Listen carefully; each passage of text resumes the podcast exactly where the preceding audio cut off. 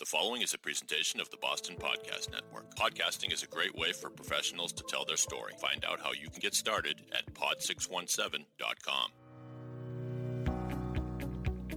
Welcome to the Ask Harry podcast. This is Harry Margolis, and this is the podcast where we interview experts on all aspects of estate planning.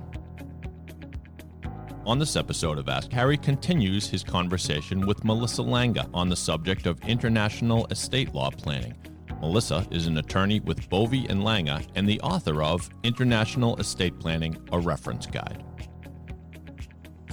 Welcome back to the Ask Harry podcast. And we've been getting a lot of questions on international estate planning at the askharry.info website. And fortunately, Melissa Langa has agreed to come back and talk to us some more on this topic. Melissa Langa is with Bove and Langa in Boston and is an expert on international state planning and has even written the book on the topic, which uh, she'll tell us uh, some more about. And as listeners know, we always start off with a question from the website. And so that's what I'm going to do. I'm going to read uh, a question, Melissa, and if, and since you can answer it much better than I can, uh, will I will allow you to do that. Okay. So here it is. I am a U.S. citizen living in California. I am planning to return back to the Czech Republic, where my son lives. He is not a U.S. citizen. My assets are my savings account, CDs, my pension, Social Security, and a 40 and 401k investments at work. I do not have any real estate.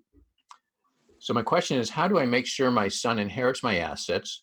What taxes will he have to pay? And I was told by my bank that uh, I can only make um, name a U.S. citizen as a beneficiary. So does that mean my son can't inherit the savings, my savings at the bank? Okay. Well, Maybe. lots going on in that. Yeah, a lot of questions. Sure. Yeah. Uh huh.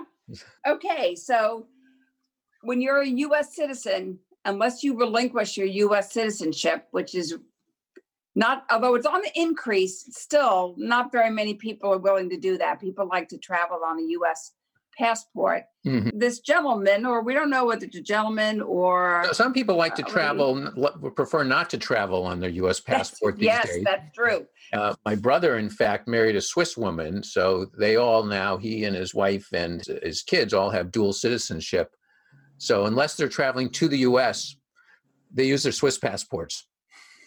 My law partner always tells the story of his daughter who's got dual passports, one Italy based upon my partner's family's background and US. Mm-hmm. And she was traveling once and like she left the country on one pa- passport, but when she came back, she couldn't remember. So she tried to get in with the other passport and she was detained and it was like, you know, the US agents were there and it's like, what are you trying to do? Oh, and yeah, I bet. Just like, no, I'm just kind of thing. So yes, we, you got to keep anyway. those straight when you're going and using the different ones. But so so he's going to go. Let's just assume that this person's going. They're leaving the United States and they're going to live in the Czech Republic, and that's right. where they're going to die. Yeah. So when that person dies, a U.S. citizen, all of his worldwide assets will be subject to the estate tax. Mm-hmm. So does, that doesn't change. Right. He gets full use of the exemption, which is currently 11.58 million, going to mm-hmm. 11.7 million January 1st. So all those rules just stay the same. Doesn't yeah. make any difference. So, now, so unless he has more than 11.7 million, he just shouldn't shouldn't worry about it. For U.S. Uh, estate tax purposes, yep. correct? Okay. Right. Good. Yeah. Now, what are the rules in the Czech Republic? I don't know.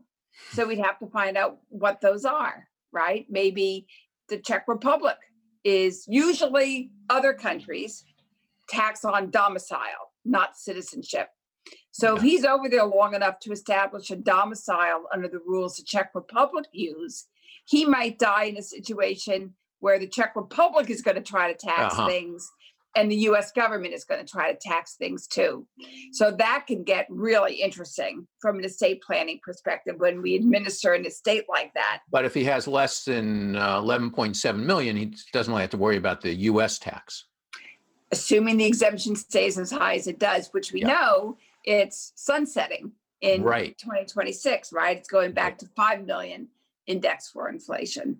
So we don't really know how much all his assets are here if there was a conflict, if two states, two countries were trying to tax at the same time, we'd look to see if there's a treaty. There Mhm. aren't many estate tax treaties, but there are some.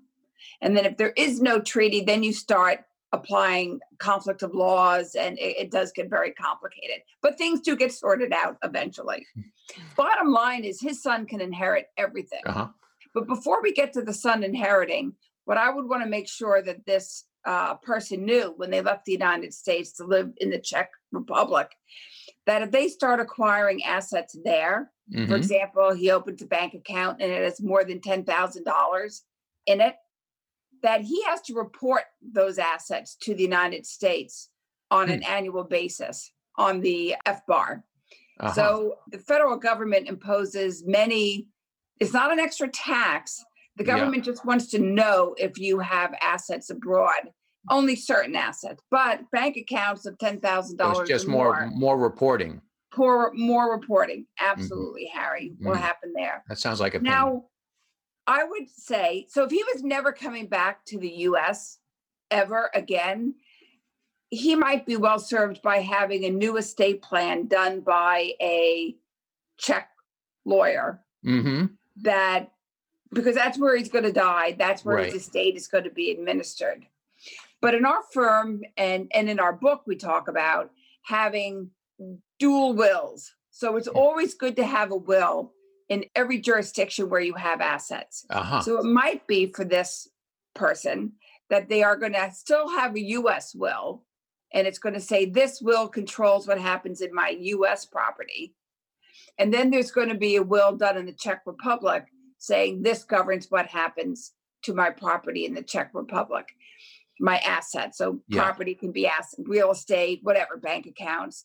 And in that way, we have found that it's easier to actually administer the estate at death Mm-hmm. because each country, their courts are now looking at a document they're familiar with. that they're that they'll honor that Exactly. and in the language they know. Yeah, that's always helpful too. Yeah. That's always helpful too. I once had I I had clients come in, and it was originally going to be a young couple, both from China, but living here in the United States. They had green cards. They were going to be U.S. citizens. Their children were born here. That they needed an estate plan. Well, they come into my office with seven relatives. they, they all come in. None of them speaking English. Wow. It's like the father, the mother, and aunt, and they have an interpreter. Mm. Okay. So I've got, yeah, well, for them, as it turns out, but not for me.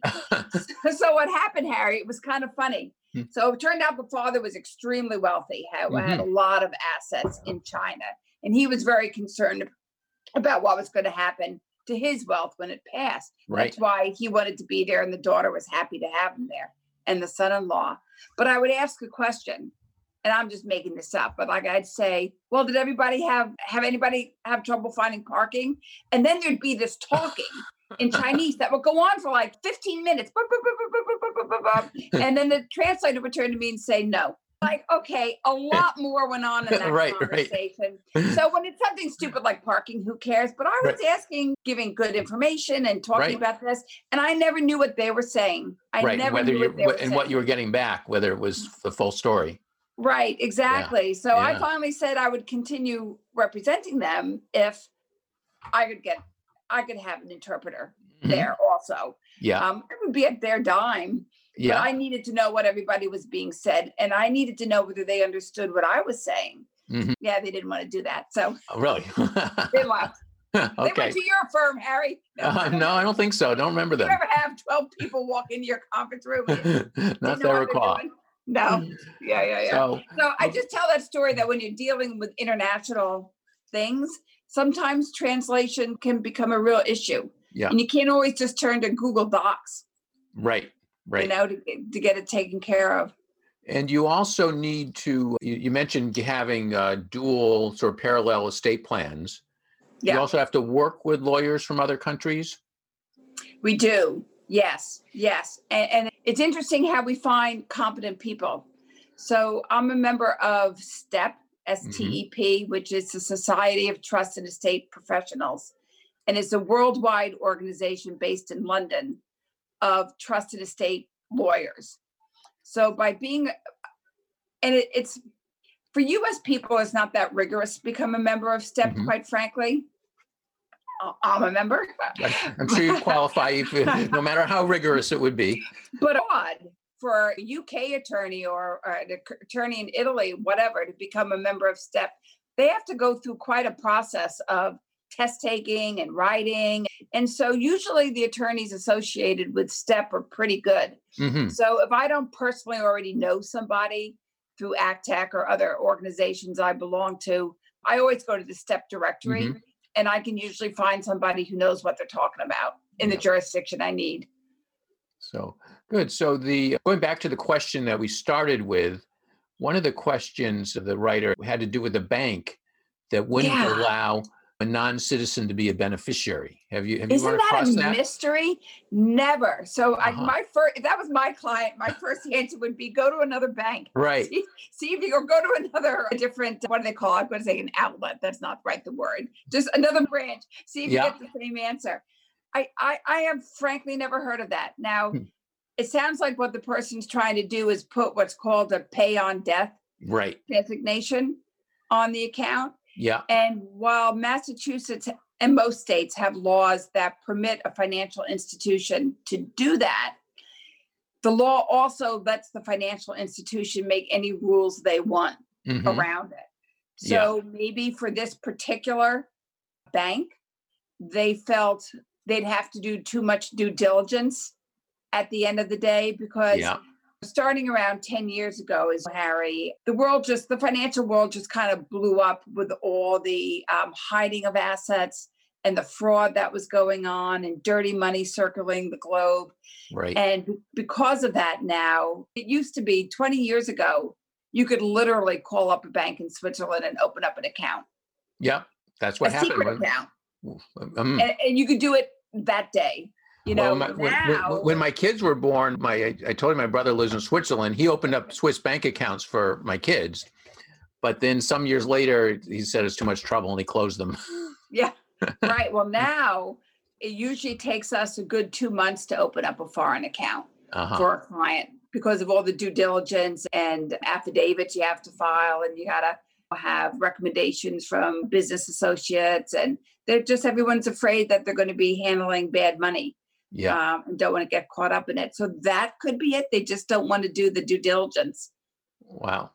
So so we have run into trouble in our practice with clients who live overseas in terms of well, in terms of accounts at, at Fidelity, especially.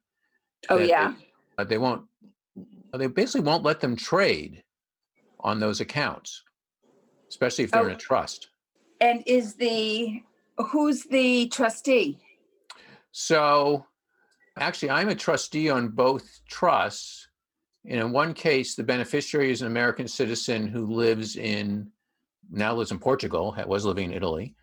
And in the other case, and I only became a, tr- a trustee on his trust because they said he couldn't be a trustee. So, Well, Would it make it a foreign trust? Because he was he not a U.S. person? well, he's a US citizen. So, well, that should be okay. Yeah, I think legally it's probably fine. It's probably Fidelity's rules. And the other case, it was a, a personal injury case, and this young woman's grandmother in the Dominican Republic was named as a co-trustee, and and I ended up getting involved for a long story. But and, and for a long time th- th- there was no issue with that trust, and then all of a sudden they decided, well, we have a foreign trustee, and you can't trade on that either. Interesting. Yeah, It it all goes back to those know your customer rules. They're just making and and the reverse happens. It used to be that U.S. citizens could open up financial accounts abroad and and bank accounts abroad, and you can still do it. But there's a lot of banks and a lot of financial institutions around the world that just said they don't want to deal with Americans. There's Yeah. too much reporting requirements. hmm we request all sorts of information that they're not really set up to provide. yeah, and They don't want to comply with our tax laws. And it's been hard. Yeah, it, it's been hard. definitely. Wow. So I don't know why that that son can't get on it. I wonder if he made it a joint account with the son. Now, He may not want to do that for other reasons, but Right. that, that could possibly that get around for the, for this. the pay on death. Yeah, that might, that's possible. So it depends on the bank, probably. Depends on the bank. And, and many times we say, oh, just put it in a trust and then yeah.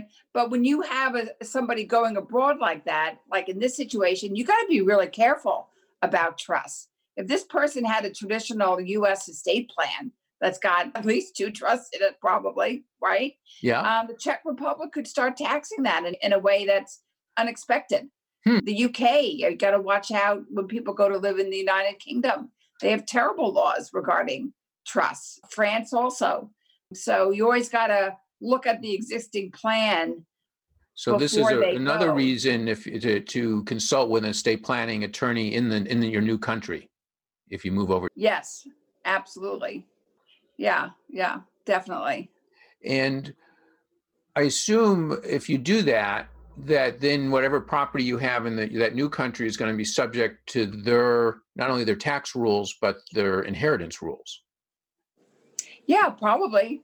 Right. That um, kind of started out this discussion saying that you'd have, he's a US citizen. He's never getting rid of being taxed by the US government unless he gives up his citizenship. Right. Right. And yeah, there's no question that if he es- establishes a domicile in the Czech Republic, they're going to impose their rules too. I personally don't know whether the Czech Republic has an estate tax or not, But some countries or an have, inheritance tax. eh, and so, but some countries also, aside from taxes, have forced share rules, right? So that your chil- your children are entitled to a share, or your spouse is entitled to a share, which are- isn't so true. In the United States, we have the idea that whatever's yours is yours, and you can do whatever you want with it and give it to whoever you want. But I, believe other countries, There's um, some exceptions, right? A spouse can force a share. yeah, right, that's true. Some in, in it's not much of a share in Massachusetts, at least, but No, it's Um, not, is it? it's a pretty meager share. It sure but is. uh, but I think in other countries are come from a tradition that that it's likely that whatever you have you receive from your family, and so it should stay in the family, and you shouldn't have total control over how it's how you dispense with it. Really fascinating the different rules around the country. In in some places, in so an example is I have a client who's got a lot of ancestral property in certain provinces in India. hmm And he just keeps on telling me, I'm not to worry about it. It'll just pass automatically over there. It Uh-huh. just, it's people have been living on the land forever and that's how it passes. Is he right? Is he wrong? I really don't know. He told me Mhm. not to look into it. But sometimes in Lebanon or some of the countries in the Middle East, it's the same kind of thing. They don't have the traditional deeds that we Mhm. have in the United States. You could trace back land, you know, over in the registry of deeds you Right. know, for 300 years. It, it's just a completely different concept. hmm Now, France has forced heirship. I have a lot of clients with property in Paris and things like that. And you can actually get around those. There are ways to get around those Uh-huh. laws. If step one is to understand them, right? Right. Step two is, well, now that we understand them, are, are you okay with the results? And sometimes that's fine. The clients go, yeah, I don't care if my Yeah. children get 50% and surviving spouse gets 50%. Mhm. And then, but if they say no, that's not what we want, then we can start doing some planning. And sometimes, if you hold a piece of real estate, for example, in a uh, corporate like structure, Mhm. they're called SCIs in, in France. Yeah. You can get around the forced heirship rules. So there's always planning to do. Sometimes you can get where you want to go, sometimes you can't. Right. But you got to talk to somebody who knows the rules where, wherever you are. Yes, yes. And I always think for people who, because sometimes, right, people live, they're not going there to live forever. They, they just have their winter home in, in Mhm. Mexico and their summer home in Falmouth. Right. And there's planning that those people should be doing also. They ha- have Definitely. any, oh, yeah. I'm a big proponent of you should have incapacity documents drawn up for every jurisdiction that you're going to be spending a lot of time in. So, and, and of course, by that, uh, you should have a healthcare proxy. That's so in my example, Yeah. that family, they should all have healthcare proxies, Spanish, you know, Mhm. Mexican, Right. and durable powers of attorney. So if so their uh, bank accounts they have down there and the real estate they have down there and the other things you just accumulate when you live someplace for six months out of the year. Their US documents should be good, but sometimes you end up fighting to try to get those recognized. Yeah. So as long as you have dual documents that mention each other, this is just for when I'm in San Miguel. Uh-huh. This is just for when I'm in the United States. That's okay. You can absolutely do that. And it doesn't muck up the plan. So it sounds like that's the biggest takeaway is uh, and plan wherever you are and plan wherever you have property. Yes. Yes. And and make sure your advisors know everything you have. Right. Don't don't leave anything off the list. And right? that they know and that they know about each other. Yes. Yeah. Right. Exactly. Yeah. Exactly. Yeah. Very good. Well, as we said at the outset of uh, this program, you wrote the book on international estate planning. Uh, can you tell me tell us a little bit about it? Yeah, so I, I, write it with Barbara Hauser, who's a very smart lawyer that's based out in Minnesota. And she's the real mover and shaker behind the book. She wrote it originally a decade ago or more. And I got involved around five years ago, helping her just update it on an annual basis. And then last year, the publisher, Juris Publishing, kind of pushed us to do a whole new volume, which it was due, right? When you mm, have these yeah. books that get updated, it's right. They kind of get hard to, to read after a while, right? right? Yeah, yeah, like, exactly. Like lots of amendments to a trust. You need to restate it. Do a new one already. right. exactly. Yeah. So we spent a lot of time. Karen Armonte, who works in my uh, office, she was wonderful helping us do the editing and things like that. And it came out about six months ago. And yeah, so we're very pleased with it. Although I'm already, Harry, marking it up. I'm saying, sure. Oh, I can change this, or how did I miss that paragraph? Yeah, everything's a work in progress. That. I know, right? Yeah. You know yeah. that as well as I do, for sure. Yeah. yeah, you're quite the author yourself.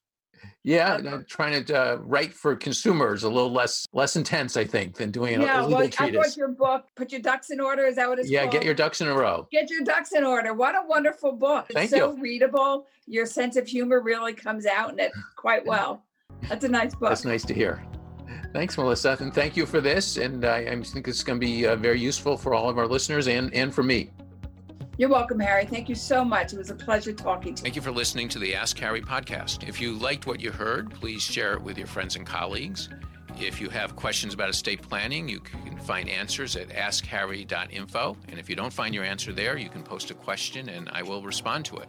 You can also subscribe and listen to future episodes on iTunes. If you're interested in Harry's book, Get Your Ducks in a Row The Baby Boomer's Guide to Estate Planning, please visit margolis.com that's M A R G O L I S dot com. Ask Harry is a production of Pod617.com, the Boston Podcast Network.